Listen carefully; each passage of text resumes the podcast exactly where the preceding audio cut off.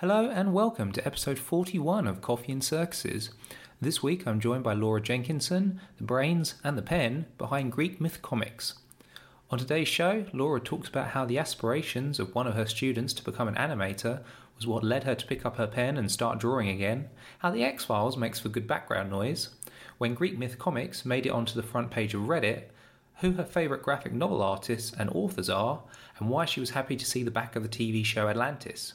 She also chats about being part of the Amarantus and his Neighbourhood project, which seeks to teach school kids about life in and around the bar of Amarantus in Pompeii, shedding light on the lower classes of Roman society, who so often have been ignored in favour of their villa owning counterparts.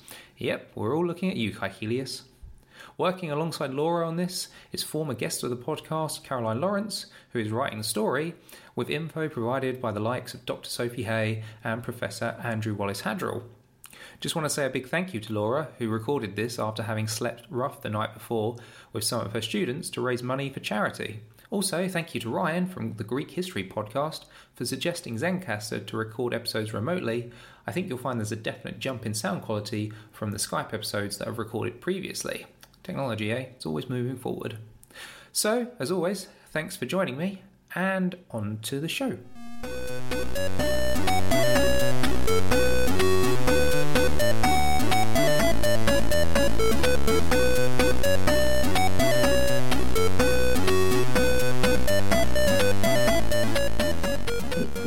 Fifth form, so year 11, um, every couple of years they do a sort of rough sleep out for Centrepoint charity, homelessness charity. And um, we get together and they have to build a sort of cardboard village. So they, we, they the school saves up some cardboard and um, they bring in sleeping bags and they lay out the cardboard in the, the, the bag racks of the school effectively. So where they'd normally leave their stuff. So it's a bit of shelter and um, and they have to get through the night really with only the resources that someone who is homeless would have, um, and it's it's quite useful for giving them a bit of a taste of of some people's reality. Um, although they do find it a little bit too fun sometimes. Um, but it was great, and they generally were really, really good. And they raised five hundred pounds, which was really cool. So oh, that nice. will that will um, house a homeless person, a homeless young person uh, at Centrepoint for a year, which is great. So, oh wow! Um, so yeah, so we have we have um, quite a lot of charities in the school, and so we'll have different houses in the school as well. So each house has their own particular charity that they support, and my house's charity is is um, Centrepoint. So, um, which is, is good because I used to live in London and uh, work quite close to Centrepoint as well, and um, it's obviously such a, always an ongoing need uh, for that kind of aid. That's quite an inter- it's quite a good little segue there in terms of Centrepoint, by which you mean around the corner from the British Museum. Yeah, pretty much. When I lived in London, well, I'm from London originally, and um, I moved back to London for a short bit after living in Oxford for a while. And um, no, wait, no, I didn't. Sorry, that's rubbish. I was living in Oxford and I commuted back to London for a while. Or was I commuting to? No, do you know what? I'm completely confused. It was in the midst of time. I moved back to London briefly before I moved to Oxford, where my then partner was doing a PhD. And so I was, for a few months, I worked at Waterstones on Gower Street, so really close okay. to uh, UCL um, and Centrepoint. And it was amazing. It was only like three months, but I can remember the whole thing really, really vividly. And it was around the time when there was the protest march against um, the war in Iraq. And that started from right outside the bookshop. So I couldn't go because I was at work, so I was watching that from above. And um, and then I moved to Oxford, and for the last month of working in London, I was commuting from Oxford, so it was a bit it got a bit complicated after a while. And then I started working at another bookshop, actually in Oxford, so that was Blackwell's, um, which was obviously much more convenient. Um, and rival bookshop and everything, but uh, really, really nice as well. I, I, yeah, I did a lot of book selling, and Centrepoint was just around the corner when I was working in London. That was a long answer. You're still in Oxford now, right? As well. No, I'm um, in Portsmouth. Yeah. So I was going to say because Oxford is an expensive place to live. It is, and um, my book selling salary was very small, and I, I because I was living with my partner at the time who was doing a PhD, we were actually living in student uh, mature student accommodation. So that's the only way I could actually really afford to live in Oxford at all. And the fact that both of us were paying for it. But no, I um no, I moved from Oxford to sort of Portsmouth area about 13, 14 years ago and uh, moved properly to Portsmouth about t- eight, 10 years ago, I think. So I'm a Portsmouth lass now, uh, almost officially. I'm now married to a Portsmouth man, so I think that makes me much more of a Portsmouth lass. And um, and then though I did do a stint where I moved back to London in between both those things, and then moved back down here. So I, I was teaching in London for a little while and didn't really like it, so I came back uh, to the school I was working at before. Um, just because I wasn't able to teach classics at the school in London, even though they said I could. So I came back here and uh, to teach classics instead, which is my one true passion, it seems, when it comes to actually teaching things, despite actually having trained as an English teacher. So, as you explained, your I suppose you would say your day job is is as a teacher teaching classical civilization and literature, but then you're also other big thing is the Greek myth comics, yeah. um, classical comics. Um, so yeah, I mean, if you could just explain a bit about that. Okay, so uh, let's see. So it was about 2014. I had to go and check actually when it was because the years have just started like running past. It's about 2014. And um, I was teaching uh, classical civilization to the biggest A level class I think I ever had, which was 12, which was pretty huge in our, in our school, uh, where classes tend to be a bit smaller at A level um, for this subject. And I was teaching the Iliad, and there was a few things I just weren't quite getting. And it sort of coincided with one of my pupils, um, Parham Sarushin. He was saying that he decided he wants to become an animator, and he knew I was really interested in this. And I think around the time, in fact, my brother was um, retraining as an animator, and I said, "You've got to have a, you've got to have a portfolio," um, and he didn't. So I said, "Right, let's have a challenge." I was feeling I want to get back into drawing. I hadn't done any in a long time, um, so I started drawing. He started drawing. New Year's resolution, and uh, it kind of went into that. He'd drawn this really cool um, stickmen version of the Aristeia, which is on the site, and I thought, well, great, okay, this is really good because I was thinking, how do we? I was trying to get all the class to do something that would help them understand the stages of an Aristeia in the Iliad. So when they go and they go on their big fight, and he did this great one, the stickman. I thought, oh yeah, I used to draw stickmen all the time as a kid. You'd have like, do you ever do that? You have a big sheet of paper and you just draw some boxes on it, and then you get three different color or four different colored biros, and you just start drawing stickmen at war, and you fill up the whole page. Hmm. Did you ever do that, or was that just me? um, I doodle a lot, not necessarily in that style. Yeah. I do. I like to doodle spaceships. For some reason, is my thing. Oh, I like spaceships. so I was like, oh, okay, so stickmen, brilliant, all right, and also not too challenging. Let's face it. Um, so I'll do some stickmen too. So I started the the website effectively to get him drawing more, and then it got me drawing more. So I'd say to the class, right, what concept have we looked at in the last couple of weeks that maybe you'd like a visual interpretation of? And they'd feed me some. So I think I, uh, I think the first thing I drew was like a bit of, um, I think it was a bit of, uh, God, Hesiod. I thought I'll start at the beginning. I'll draw every myth, and I drew this first one. I was like, "This is not right. This is not my style at all." So it's still up there, number one, and I never went anywhere with Hesiod, unfortunately. Maybe one day. And then I drew a couple of comics on divine inspiration and uh, divine intervention because they were getting a bit confused between the two topics because they sound quite similar. And that actually really did the trick. And I bring it up in class then on the screen. So the idea was instead of having to save them and then search through my folders and put it out or print it off, I could just put it on the screen and they could use that as a visual representation. And then um, uh, I think I must have still been teaching some English at the time, or maybe they were asking about it for English about Hamartia. So they were doing um, uh, they were doing tragedy in, in English literature. So I do one on Hamartia and then epithet and simile. So little things that were just kind of important. So almost like, right, can't remember what this is. Quickly check the list of comics you've got. And it, it was just kind of doing the trick, really. And Parham had drawn nothing else at this point. Mm-hmm. So it's just, I'd, I'd, clearly just segued into this, although he did do some stuff for me later on. Um, and and it just kind of went from there. And I did it on WordPress just because it was uh, it was free and it was easy. Um, and they had there was a um, one of the themes on on there was actually for comics. So instead of having a post, you'd have a comic. So it was it was better bandwidth apparently for images. I thought well, that'd be good.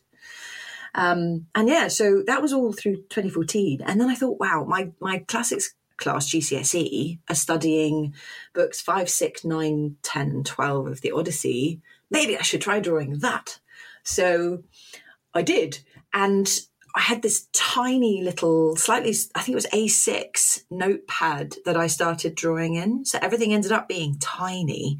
And then even on this notepad, I realized when you look through my old drawings, they're like, I'm trying to squish them, to squish more and more panels onto one page. And my dad said, he saw this, he said, why didn't you just make them bigger? And I, I said, well, I've started now. And I, I didn't, I wasn't even scanning them properly at the time. I was just, um, I was using a scanning app on my phone. So it wasn't really um, brilliant or anything. The quality is is not great. One day I'll go back and redraw those. But I got so into it, and I'd come home Tuesday night. I didn't have any marking, so I'd managed to rearrange my timetable, and I'd come home and I'd draw for like six or seven hours I'd go to bed about three and I'd have an entire chapter of the Odyssey just drawn. And then on Saturday mornings, I started going to the cafe near my house um, and sitting there again for about four or five hours. And they're just bringing me English cups of coffee. Um, hmm. And uh, there's something about working at a cafe that just yeah. for me resonates as well. I, I, I, like working with a sense of white background noise. Yeah. Sometimes I find silence is a bit too oppressive. So I like going somewhere where I can't hear an individual, but I can just hear this kind of rumble of a background noise. Uh, absolutely, absolutely. I, just find a similar sort of thing. I find it I'm most productive in coffee shops. Also, the coffee helps as well.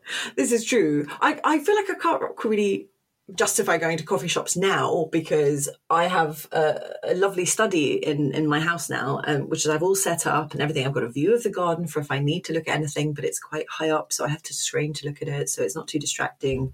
But then I distract myself because I've got two screens now one so I can actually see what I'm doing when I edit it, and the other one is where I put on anything I fancy putting. Well, I, have I've worked my way through Amazon Prime Video and Netflix, and at the moment I'm back to this X Files, which is quite nice after like 20 years.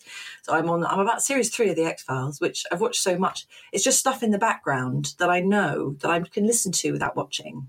So similar to a cafe. Maybe it's not quite as effective as a cafe, but um, if it's my holiday, then, you know, I don't necessarily want to feel like I'm working.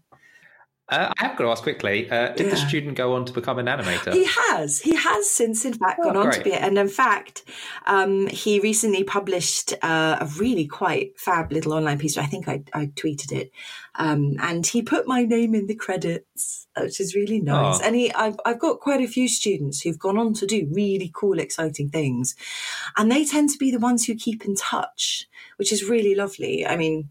I'm old enough now that I went to an ex student's wedding uh, back in June. Wow. Which was lovely, and it was amazing that they also invited me anyway. I mean, after he went off to university, we he's kept in contact, and I was sort of trying to mentor him to do more writing because he's he's a, he's actually yeah. a, a I was going to say that must playwright. be a, yeah, must be a very rewarding uh, feeling. I mean, that's the thing. I love it now. I, I, I occasionally get yeah. um, emails or uh, students contacting me that I've taught previously who are just updating me on their their current progress and where they're at. An email, um, a student emailed me a couple of weeks ago just to say thank you. He's been studying at the uh, British School in Rome for oh, the summer, wow. which I did a reference for, and I taught him before that. And he's just very nice, like just get an email just to say thanks, basically, nothing, nothing else really. And it's yeah, it's very, it's very uh, rewarding feeling knowing that you've uh, you've made a difference to, yeah. to somebody's life in that way. It's kind of the point, isn't it? It's, mm. it's hmm. always like that. That's that's your reward for for doing all of this, and it is. It's that that's enough. Just knowing that you did actually help them is rather lovely. It's interesting as well, though, what you're saying. Um, previous uh, episode of the podcast had Emma Bridges on uh, from mm. the hmm. Institute of Classical Studies, uh, public outreach fellow there, and we were talking about how well, we were talking about the importance of utilizing different media to engage people in the classical world. And essentially that's that's that's what you've done really isn't it?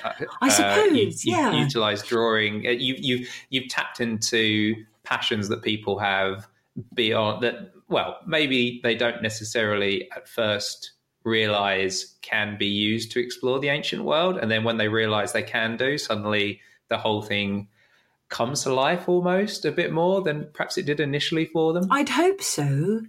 Um, I mean, I, I, I guess that that was what I was thinking when I was doing it, and I didn't want it to be ridiculously over detailed, which is why I stuck with Stickmen. And um, someone pointed out to me uh, at school in the last year that there is actually a name for what I'm doing, and for life me now, of course, I can't remember it because I've been up far too late and I've now had way too much coffee. Um, it'll probably come back to me halfway through this, or probably after this. Um, but it's where you accompany what you're teaching with images. Um, and then after a while, you can take away the words and just leave the images and let the students put the words back in. And using, I mean, images are, are so good for images and smells and all sorts of things are always good for just getting your memories to sort of pop back and and training your brain to respond to images with words or with information is is just so useful because we use images for everything now. Um, yeah, I'm just trying to get my brain now to I should have drawn a picture of what it was, obviously. Um, I cannot remember the word for it. Um, but it, it, it, does seem to work. I've got such a mixed group of students um, in my GCSE and my A level classes. And some of them do really find that actually, you know, you go back and you get them to draw their own comic of what they've learned or draw a visual representation of, of this thing, effectively what I've done. I think we used to do a, a homework to go along with the um, the Cambridge Latin course, uh, which we teach to our, our, first year, where for the story Felix et Fur, they had to do a storyboard of it, and so they had to pick out the most important um, bits of the story in Latin and put them back into their story in Latin um, with an image to represent it as well, so that they'd shown they'd understood what was happening and um, just that that simple thing. It's it, people think, oh, it's just a drawing homework, but it's not. It's really getting them to think a lot, often a lot harder than they might. They they haven't forgotten that story at all. They're always, um, you know, repeating random bits of it in class because they they can uh, they can remember it really clearly. Mm. I think sometimes there are misconceptions that people have about what constitutes, you might say, authentic study of the ancient world some people can i th- oh, talked about this on a number of occasions on the podcast particularly mm. looking at things for example like reception studies yeah. sometimes you find there's a bit of you might say pushback against that in terms of people don't think looking at movies or tv constitutes the real in uh, scare quotes study of the ancient world uh, but in actual fact all that stuff is like very important because it's about how people actually are first exposed to it more often mm. than not um, but yeah there's there's a whole kind of range of ways, as we were saying, of exploring the ancient world. Uh, and I think every all of it's valid as long as people's as long as people are responding to it and getting something out of it. Yeah, it's just yeah, it's fascinating. Like the different ways in which people, as you say, can learn stuff as well. The idea of uh, having the pictures and then eventually taking away the words, and then the picture stays. I think it just is a testament to the fact that different people's brains work in different ways. Yeah. They take on information and engage in different ways. I mean, when I was um, studying to be a teacher, we were engaged. Uh, sorry, we were meant to be looking at the, the different styles of learning, kinesthetic, audio stuff. Now we're told that's rubbish, but it's not rubbish. So you know, the, the popular opinion has changed, but it, it does work like that. And and in terms of how, say, bringing up media works so well, like I've just introduced a brand new set of year sevens to Latin. We haven't actually started looking at Latin yet. We're looking at etymology, and we actually um, every so often something might come up that you know this is why this is like this in Harry Potter, and then that will link you to a whole discussion of. I think we were discussing why Quirinus Quirrell is is called what he is and his links to Quirinus Janus and having two faces. And I actually did a, a whole set of comics on um, the names in Harry Potter for um, the Irises Festival Imagined Worlds a couple of years ago. I was the illustrator at the Harry Potter section, which was very cool, and created a couple of these classroom resources that I gave out. And and that's great because the kids they immediately have these fabulous light bulb moments. They go, oh, I know this. And actually, now I understand it more and it's more valuable to me. So things like that and the Hunger Games, um, uh, even Percy Jackson, although I try and uh, it's, not my favourite uh, branch of um, young adult literature using the classical world, but so a lot of them have come through to classics by reading something that has had these allusions to it or has used bits of it, and and it's almost because they've come in through their own interest and then they get to the proper stuff as people might call it you know actually proper study of the classical world it, it does absolutely validate what they've done. Um, but you know they don't have to necessarily then go on to study it properly. The fact that they've enjoyed it and they've understood it and they've understood where it comes from that's valuable in, enough really because they're now aware of something that they weren't aware before. And that's really just what teaching should be, I suppose, at its basic level. Yeah, I think, um, as I was saying, I think teaching, the basic point of it is to engage people in a subject. Uh, it, and there are different ways of doing that with people, each one as valid as the other, really. I think as well, like, just the important thing is, at least I think anyway, is that you have to make it fun. Yes. like nobody nobody really likes learning something that is boring. Yeah. Like, I mean, it can be the best subject in the world, but if it's being presented to them in a way that they find very dry or it doesn't really appeal to their their interests, or uh, you know, I suppose you might say the way they learn um, the things that sticking their brain, then even if it is the greatest thing in the world, they're not going to take it on board. They're not going to necessarily enjoy it. I think the most important thing about learning yeah. is enjoying yes, it? I, I, I have a little motto is that if I'm not having fun in the classroom, then the kids definitely aren't. Um, so yeah, I do try. I mean, obviously they've got to, to then you know do formal learning as well, but there's lots of ways to make it more interesting and engaging and fun, um, and that's definitely that's definitely something I've always tried to do. Hopefully, manage. Um, but I, I mean, when I when I do the comic say for on the Odyssey, I kind of want to make it fun, but at the same time, I want to make it really, really accurate and didactic as well. Um, but I think just having it in comic form does make it kind of fun, I suppose. But yeah, it's um, it, it, there's there's so many opinions about education, and it's always something that um, that, that people will have opinions on because everyone's been to school and everyone's had a teacher, and uh, it, it's interesting. But it's the one thing that sort of stays throughout everything is that oh, I remember this teacher because we had fun in their lessons and I actually learned something. So I'm kind of hoping to be that teacher, maybe, in some people's memories. With the whole drawing of comics, was that something that you you were into long before you started doing it in the classroom? I mean, is this something that from your own background was something that was kind of there for a long time, and then you kind of brought it into the uh, teaching of the, of the classical world? To be honest, it wasn't at all. Um, my whole family is artistic, so uh, there's al- there's always been lots of art in the family, and we've always been encouraged to to do expressive stuff and stuff. Um, and and I do really like drawing, and I used to paint a lot, and I used to like doing portraits. Um, but mostly, actually, it was writing. I thought I'll be the great writer, and I'll do all this, and I'll be the youngest ever person to get something published, which is what I thought when I was eight. And I used to make little books, and I did used to do the illustrations for them, but that was just a secondary thing. Um, and I did I did do a bit of writing and I managed to write a couple of short stories and I was like, oh, I'm empty. so that's gone. So I was then, you know, going back into teaching and trying to bring things in there.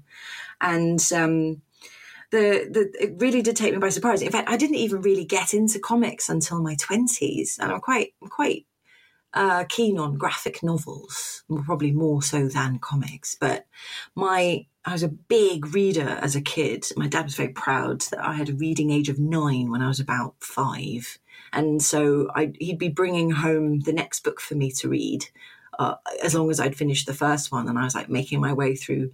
Um, I don't know if anyone else read these, the Brian Jacques Redwall series, which were amazing, like um, anthropomorphized mice and stuff fighting against rats because rats are clearly evil um, in a in a random scenario of a, a monastery because why not? And all of these books were like I don't know two three hundred pages long, and I'd be devouring them in a week at like the age of ten. So my dad was very keen on. It. So we did loads of reading. We went to um, we went to the libraries every weekend, but then we also went to the museums. And I think I think it was more classics than comics that I that really really liked growing up and then chose to do Latin as an additional subject at school because it wasn't actually generally available. And then moved school so I could study classics and Latin. I was still terrible at Latin because I didn't know what a verb was. But um, again, the classics, there's so much fodder there. And I could, I suppose I was still visualizing it. And then went to university ostensibly to do classics, but realized my Latin wasn't great and my Greek was completely non existent, although I did a summer school in it. So kind of sidestepped back into English and then went down the book route and the book selling and then uh, and then teaching English as my teaching uh, qualification and then got a job where I got to also teach Latin on the basis that I'd done it for GCSE and A level. And that completely changed everything.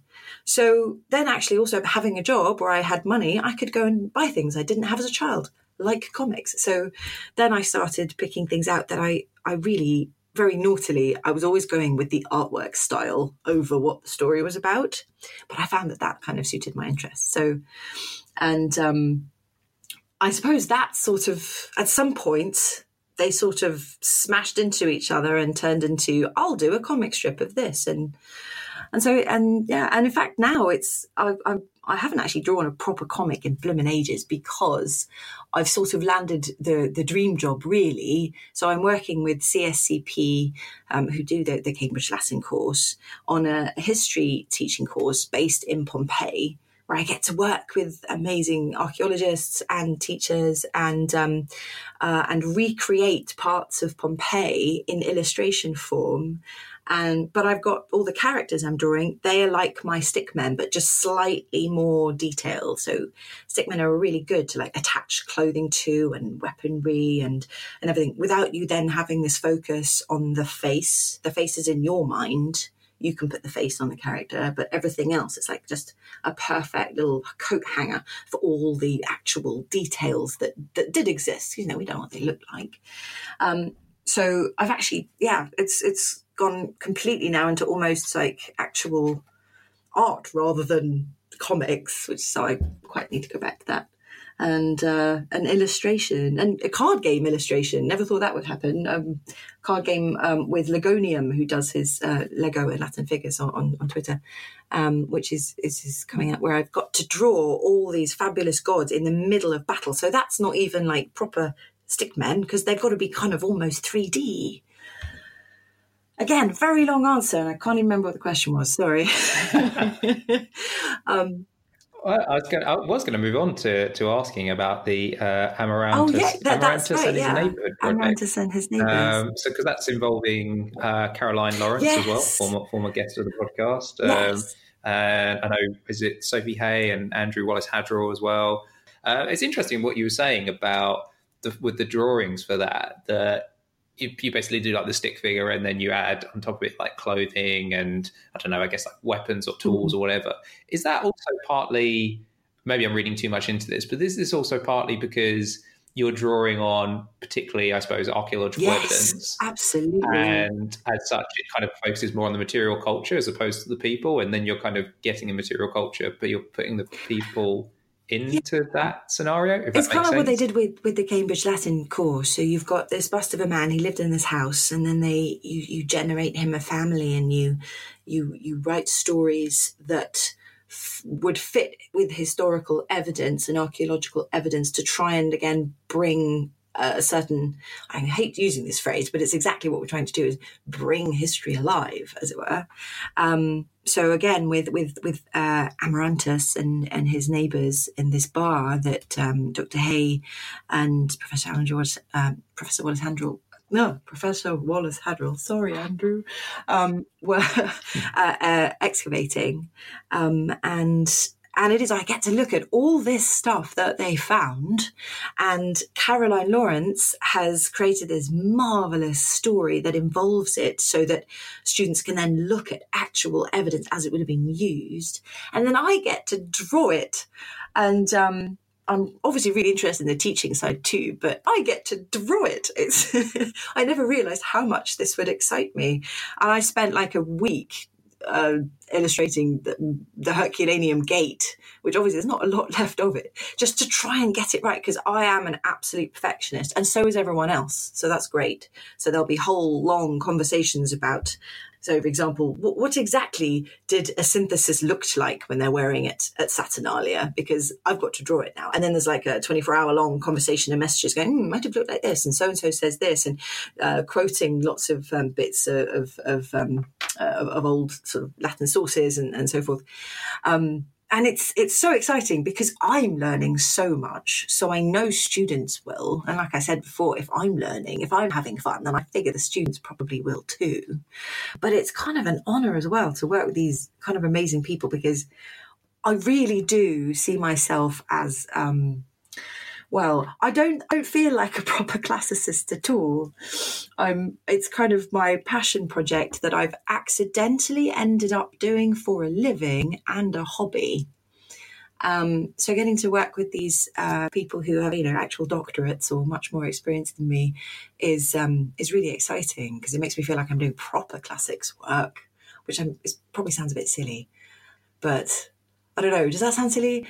I know everyone has kind of no, you get to live the dream. Uh, uh, and also, also, I suppose I think a lot of this stuff though does tend to come together without without. Um, not to say there's not pre-planning for the project, but I mean in terms of you find yourself coming into these situations somehow without really foreseeing that they're going to happen, if you know what I mean. You know, you're just kind of doing your own thing and then somebody picks up on it and then they speak to somebody else. And then suddenly, before you know it, you're in this position That's where you're like, literally oh, wow. what happened. Uh, in fact, it happened on Twitter. Um, I met I, all the people I work with, I've met on Twitter because Classics Twitter is awesome. If you ignore the rest of Twitter, well, yeah, that's that's what I've been saying quite regularly, particularly in recent times. I've just I, I have a very love hate relationship with um, social media. There's a certain mm. amount of mm. social media where I'm just like, oh, I really wish I just could quit this whole thing and go live.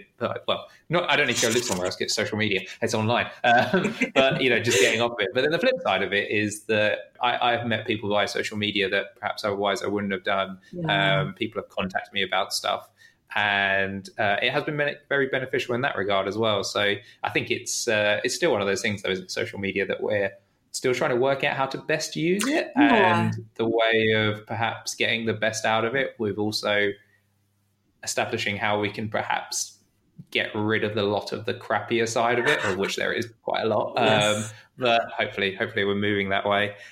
But yeah, no, that, that sounds absolutely absolutely fantastic. Uh, have you been to Herculaneum and Pompeii? I have. Um, classics teachers get the best school trips. In fact, I'm going back um, uh, this October with a new bunch of kids to go and uh, to go and look at everything.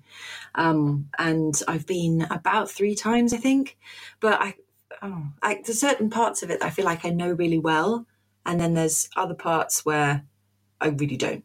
Um, and I, I feel like I want to go back. And um, uh, yeah, I, I, it's such a fantastic couple of places to go that I've I've now added it to because it's not on my GCSE topic list anymore. I've added it to my third year topic list, so they've done a bit of it with the, the CLC book one, and um, and then they they've done a bit more in, in the second year on it, and we come back and looking at the actual eruption and why it's there. And a lot of them don't really realise that it's a working site. They just hear this word Pompeii and it's a Roman town, and um, yeah, so I have been, um, and I love both sites. Although Herculaneum's got actual wood, that gets me. It's um, fossilized wood, just uh, not fossilized, carbonized wood, just gets me ridiculously excited. So I can point out, look, this is wood from two thousand years ago, and then the kids will get also get excited about carbonized wood, and I know I've done my job properly. I'm guessing you paid a visit to Caecilius' house every time we've been, it's been shut. Every oh, really? time. Oh, that's the story. I've never been to Caecilius. I know. And what's really annoying is last time we went, uh, a couple of years ago, um, it, we knew it was open the week before because I was scouring other schools' Twitters. And they're like, we got to go to Caecilius' house. And I'm like telling my head of department, it's open this time. And then we get there and we can't even get down the street. So I'm really hoping to actually get there is my, my pilgrimage. It needs to happen. Although now, of course, I have I need to go to Amarantus because I haven't actually been to Amarantus's uh, insula, but I have seen it on 360 video to help me draw it. But I really want to go, but I don't I don't know if it's accessible right now. So I'm kind of hoping it will be. Oh, well, you know, um, you know the people in the know, so they, they should be able to I get know. hey, hey, guys, uh, wait, uh, it's funny with the uh, the Caecilius house, though. I've heard that said before that for a number of people, particularly people that did uh, Latin at school, that when they go to Pompeii, there's so much to see in Pompeii. But for, a, for the people that did that, the first thing they have, or the the top of their list, is to go visit yeah. the house of Caecilius. As you say, it's almost a pilgrimage for, for some people. Yeah, I've never actually been to Pompeii or Herculaneum. Um, I do need to go one day. So, surprising for a Roman archaeologist, but uh, everything I do is the later empire, so there's no Pompeii yeah. or Herculaneum anymore. So, but one day, one day I'll get around to it. You really need to as well. You really need to because um, like uh, not not to worry anyone, but um, like this school trip we can't go to Solfatara, which is nearby, which is actually a massive caldera, uh, because it's uh, I believe too dangerous now. Mm, and we used to of walk around effectively on the mouth of the volcano. And now I look back and go, wow, okay, we did that, but we can't go. So we're going to go to Paestum instead, which is great because I've never been there, and that would be really cool because I kind of want to go somewhere new as well. Um, but yeah, I don't know what that says about the rest of the volcanic um, activity in the area. Well, yeah, that's the same with a lot of things, isn't it? In terms of uh, heritage, you know, you think about what's happened in the likes of uh, the Near East and areas of North Africa as well. That we assume this stuff is around. Um, It's been around for thousands of years, so oh, it's always going to be there to go and see it. And then for well, various different reasons, but something happens and suddenly you can't do anymore, and you miss your opportunity. So it's uh, yeah, no, as you say, sometimes it's better to do it sooner rather than later because you just Yeah. don't know uh, how circumstances might change, and suddenly you can't uh, get access even anymore, and in, um, wish you had. In in keeping the sites, I mean, they do an amazing job of, of of keeping the site that has been excavated, you know, intact. But one of the things I hope Sophie doesn't mind me talking about this. One of the things that um, I got to draw recently was a um, a, a, a fresco at a an altar, um, and um, I was working from photographs from the fifties because you can't see it anymore because it's it's gone. So you know, having been exposed now from you know having been dug up and it's exposed, you once were able to see it, but you know weather continues to take its toll on the site, and even things that were there and, and maybe no longer able to be seen. So we, I think, a lot of the time, yeah, we really do take for granted that once we've dug it up, it's just there. I mean, it's lasted this long, and that's simply not the case. Um, so it's made me really. I mean, even just that little thing was such an eye opener. Um, it's made well, I, I, I talk to my students a lot about it now, but it, it's made me want to visit a lot more places. In fact, um, just this summer, um, uh, my husband and I went to Crete, and, and I'd never been, and I wanted to go for ages. And we went to Crete and a couple of days in Santorini, and we looked at every single archaeological site we could find. I think we must have visited about 25 in 12 days, and lots that are absolute have nothing to do with what I'm studying uh, or, or or what I'm teaching. And he, bless him, works in computing. Although we both at one point harboured desires to be Indiana Jones, so this sort of fulfills that together. So I'm not just dragging him around places that are of no use to him. Um, and we had a great time um, just looking at things that neither of us knew anything about because then you can still learn so much from them. Um, but yeah, it made me very conscious of of what I haven't seen and what I would really like to see while we can still travel and see them and um, and while they're still there. I did enjoy the series of pictures that you did alongside that as well, where you've done the, the individual drawings that you've put into photographs. I thought that was really good, actually. I really like that. Oh, thank you. I yeah, I I think um, uh, my my drawing uh, last time we went to Pompeii and the time before that when we went to Greece on a school trip, which we hadn't done for about a decade, I challenged myself to try and do a drawing a day. And one of them, in when we went back to to sort of Pompeii area, um, was I drew Aeneas at Solfatara, and so I put him on a background. Although it was a sketched background, it was still a different color, and that was Sophie Hayes' favorite comic, and that's why she got me to come and do the Amarantus project. Apparently, so I thought, well, I've got all this fabulous backgrounds and these lovely places. Why not try and do it for Cretan myths as well? Because I thought I could use them in class. But that was really fun. And um, I mean, it's very simple, really. It's just a pencil drawing, and then I again have a little scanning app on my phone, and then I have an app that takes away background, so I work around that, and then I have an app which allows me to put a different background behind my drawing, and so it's all it's like four or five different apps to create one little picture. Um, but it was really quite fun. I, I clearly can't ever relax because that was what I did when we were meant to be relaxing on holiday. But luckily, my husband found it very entertaining, so uh, he didn't mind. Um, he's he's very tolerant of my interests, which is very sweet of him. Well, I mean, as you say, a lot of uh, you, you you found yourself in that fortunate position where your your interests and your career are very much aligned. Yeah. I think that's that's just a good place to be. I think it's uh, what we we all hopefully aspire to, really. I think we do, don't we? we say do what you love, or at least do what you love in a way that still makes you love it. Well, yeah, that's the other flip side of it. Is like, yeah, the worry is sometimes there's too much of a crossover, and then you're like, oh. But yeah, as long as you're still enjoying it, that's that's that's the most important thing. Do you actually have a favorite uh, comic that you've drawn, or a particular uh, story that you're attached to that you've you've illustrated? I mean, because you've done the Odyssey, you've I, done uh, Heracles well, as well. I think that I have I have not finished the Odyssey. I haven't. I mm, wow. I really need to go back and just finish book one for a start. It's a kind of a rod to beat myself with, though, because the Odyssey is long, and I don't know if I could ever really do it justice. But if I do manage to finish it, it's going to take years. Sorry. Um, and um, I've also got people saying, please, can you finish the books on the new specification? Because we'd really like to have them as a teaching resource. So, uh, so I guess, yeah, I, I, do feel very strongly about the Odyssey. But, um, and Heracles was a bit of a labour of love because I thought I could do his no whole story. That'd be much easier. Oh, yeah, good point. Thank you. I'm very good at making inopportune puns and not realising.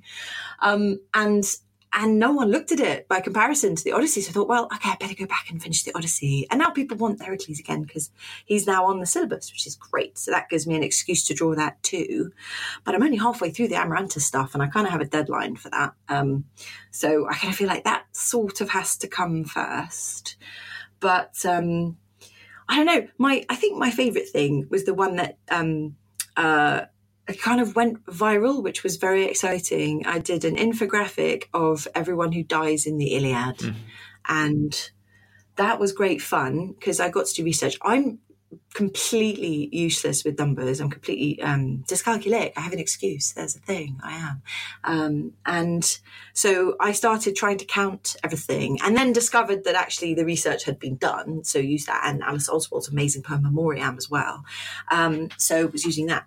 Um, but then, so I drew that. I thought this is really interesting, converting a story into pictures and numbers. And everyone, for some reason, is massively interested in, in death when they're at school.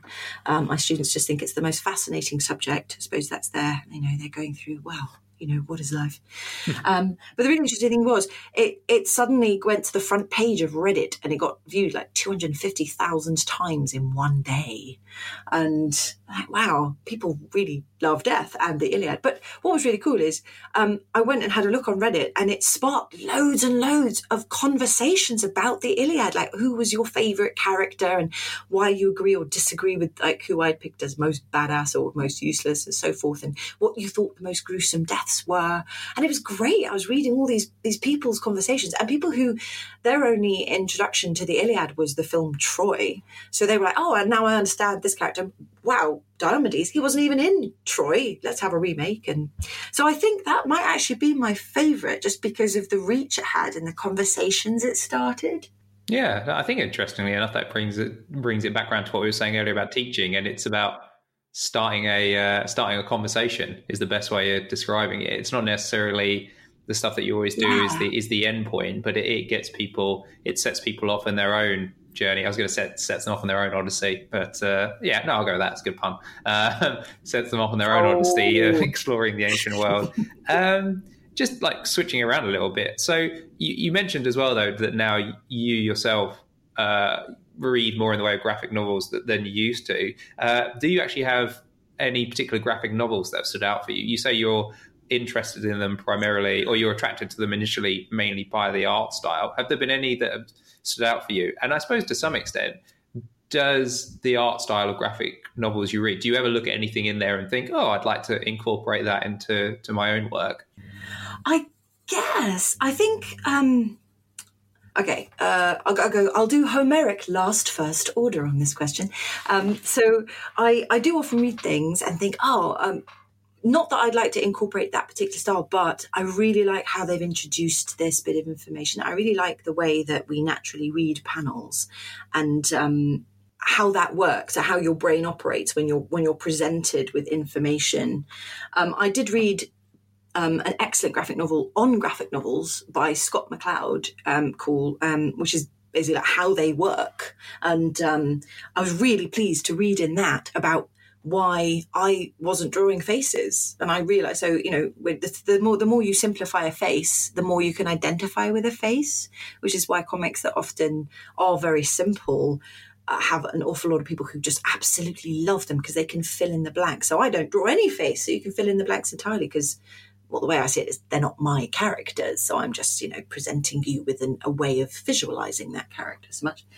Um, but I do have a couple of absolute uh, favorite artists um, one Lucy Bellwood, who styles herself an adventure cartoonist and sails tall ships and does whitewater rafting and stuff, and then turns it into these beautiful uh, panels of, of, comic where it's just a fabulous sort of um, story going along, and the art just looks exactly how it should. It just somehow works perfectly. And then I've also got a famous graphic novel, which was, um, I think, originally uh, a webcomic called Nimona by Noelle Stevenson. And the artwork there is completely different. But again, I just absolutely love it because it it's it just somehow transmits emotions perfectly.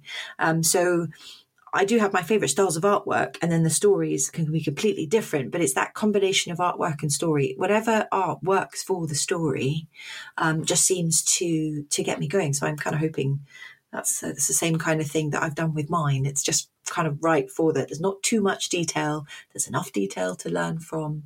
I suppose that's the kind of thing that I take from other people's artwork and, and put into mine, if anything.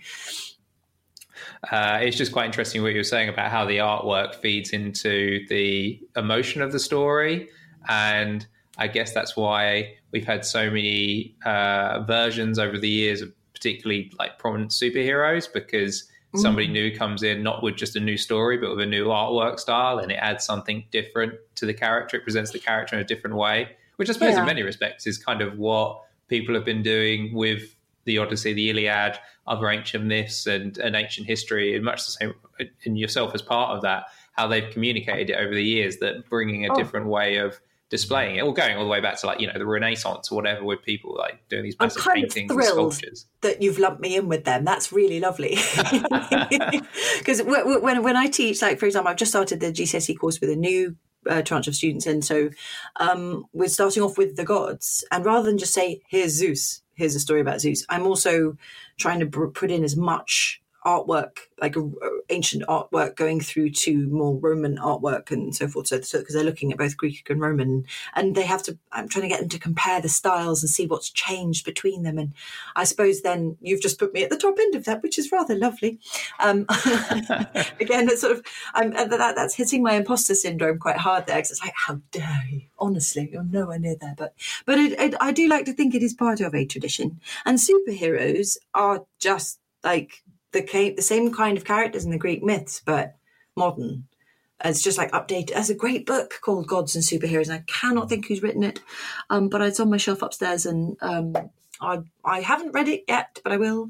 Um, like where they compare um, like modern superheroes to ancient gods, and and uh, in fact, actually, there was a, another great um, a graphic novel I loved called The Boys, which was an ongoing series, which actually Amazon Prime has now turned into a series. It was really good about sort of superheroes and when they when they act too much like gods, really, and who's going to uh, sort of stop them exactly because they, they are mortals.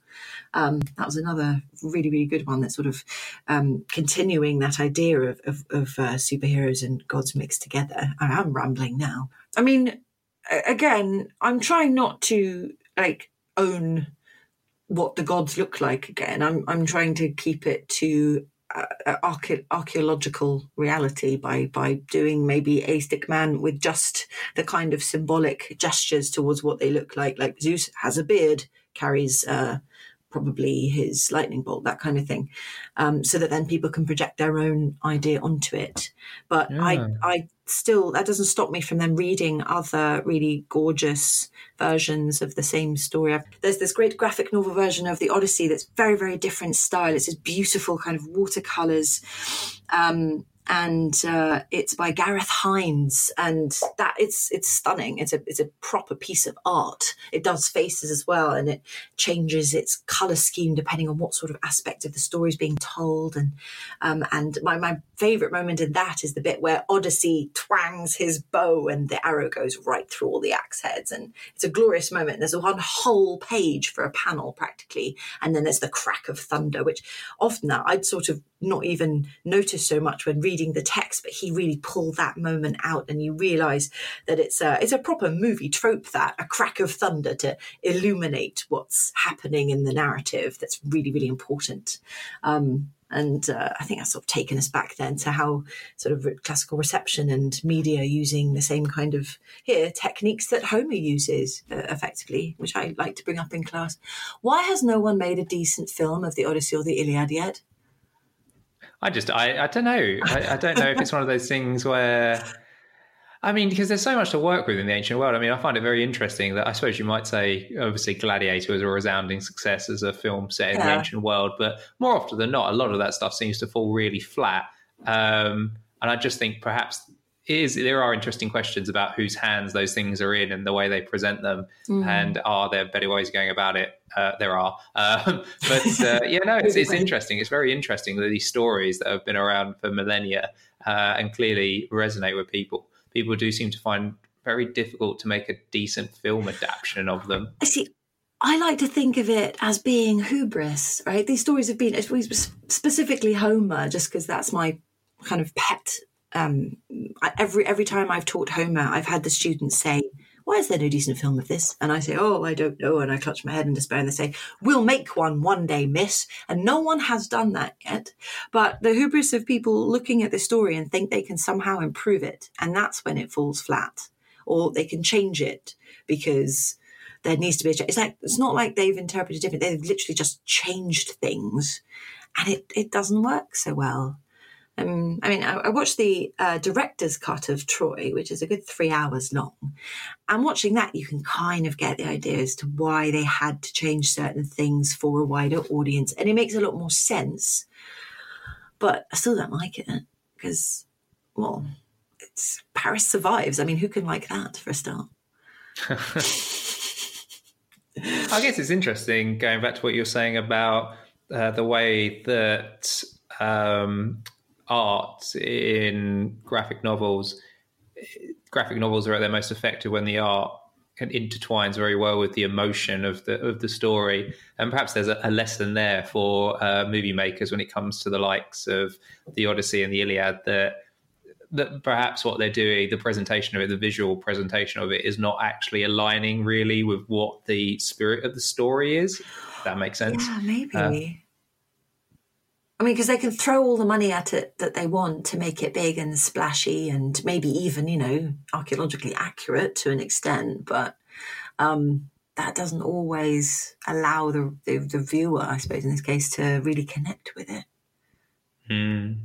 I think also as well the problem you've got is that when you talk about a big budget film, uh, you have so many people that are involved on that and so many different levels, that yeah. those things always get dragged in different directions. And I don't think mm. a lot of the time those sort of things, the end product is not necessarily the vision of any one person, but it's a lot of different people like, throwing their oar, in, uh, not necessarily for the best. Um, sometimes you come together for a project and it works, and other times it doesn't. And I get the feeling that's been the case with a lot of those uh, movie adaptations. Yeah, Oh, to be the oh, to be the the one person they would ask for advice would be wouldn't that be a dream? to know that. Well, you say that, but then they they probably ask you for advice and then largely ignore it. Ignore like, it, yeah. yeah that's not going to work in Hollywood. I had such an issue when the BBC made that Atlantis series. I had to stop my students from watching it because one one day they came back uh, after it was on at the weekend and they came back and they were like, so satyrs were monkeys. I, I beg your pardon. Um, and so I ended up saying, well, if you're going to watch it, you need to write me an essay each time on what was wrong. And they did. And um, I won't say it was us entirely, but it got cancelled. So I'm going to chalk that up to a personal, uh, personal best there. Um, but it, yeah, just mangling things that don't need to be mangled because they're good enough already, I suppose. Okay, well, um, just moving to to wrapping up now. Then, so if people want to find the well first of all if people want to find the website what's the what's the address to check all that stuff out? You can just google greek myth comics with an x. Um, i still don't know why i did that. Um, it haunts me as an english teacher that i spelled comics with an x but it somehow works in google searches. So hey that was a good idea in the in the long run. Yeah um, that was a good just, idea i think. yeah or greek myth comics I'm on Twitter and I've attempted to use Instagram a little bit because apparently you have to now, and uh, and that, that's just the website address as well. So it just takes you straight there, and you can find all the different comics by using the sort of back forward buttons or looking at the archives. And I've tried to organise it a bit for teachers so they can just find the bits they need. And I'm also on Twitter, not under Greek Myth Comics, uh, so that I can actually in, um, look at other things that aren't work and end up looking at work instead. um, and uh, yeah, so I'm around, and I'm yeah, I'm I'm always at my desk, either at school or in my house. So, and you've got the the Amarantus project in the works. Anything else on the horizon that you want to oh, advertise yeah, uh, why not? Absolutely. Um, uh, Lagonium, um, Anthony Gibbons over in Sydney. It's very exciting to be working on a project with everyone's so distant. Um, the card game Bellum Sacrum, which I have illustrated, uh, is going to come to Kickstarter in the next month or so, which is really exciting. It's uh, up until I got Amarantus, it was my favorite project. It's still, sorry, it is still one of my absolute favorite projects. Who else gets to draw the gods um, mid fight? Uh, and uh, there are some, uh, some, some of the most fun illustrations I think I've probably ever done. So that that's going to be really really cool because I I'm a big gamer really as well. Um, so to actually have my artwork in a card game is another dream come true. I am absolutely living the dream, all the dreams all the dreams are mine. Um, and um, so it's really Amarantus and uh, Bellum Sacrum with Lagonium. And at some point, I will actually start drawing some more Odyssey for all the GCSE teachers. Um, I've got several of the books that are on the syllabus now done. I think I'm on book 21. I must revisit that. Um, but all of this stuff is coming out within the next year, which is just so exciting. Um, and I get to talk about it. I get to talk about my passions and my dreams. And isn't that just wonderful? Thank you so much for indulging me. no worries. Well, I get I do I do this every week talking about the ancient world, so it's it's kind of the same for me as well. yeah, you're living your dream too. You're you're uh, allowing us all to live our dreams, Dr. Walsh. oh, thank you very much. That's a great place to end on. I'll write that on the front of my uh, office door now. all right. So thank you very much. Thank you very much for having me. Sorry for rambling like a moron. No worries. It's been great. Thank you very much. Have a lovely rest of your weekend. You too.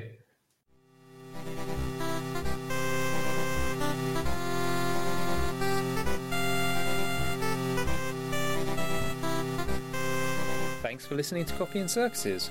The Roman poet Juvenal once said, People will be content as long as you give them bread and circuses. But if I'm going to talk to somebody, I'd rather do it over coffee than bread. You can find me, David Walsh, on Twitter at D underscore J underscore Walsh, or contact me about the show at coffeeandcircuses at gmail.com. That's with a full and. Don't forget, you can subscribe, rate, and review the show on iTunes and Spotify. Big thank you to the Institute of Classical Studies, who support the podcast via one of their public engagement grants. The theme tune is La Cajora by Royal Music, available for download at freemusicarchive.org. And in the background right now, you can hear an 8 bit version of the Indiana Jones theme by Miles Metal, originally by John Williams, but you all know that, which is available on YouTube. Thanks again for listening, and remember, it's better to be a gladiator than a Diocletian.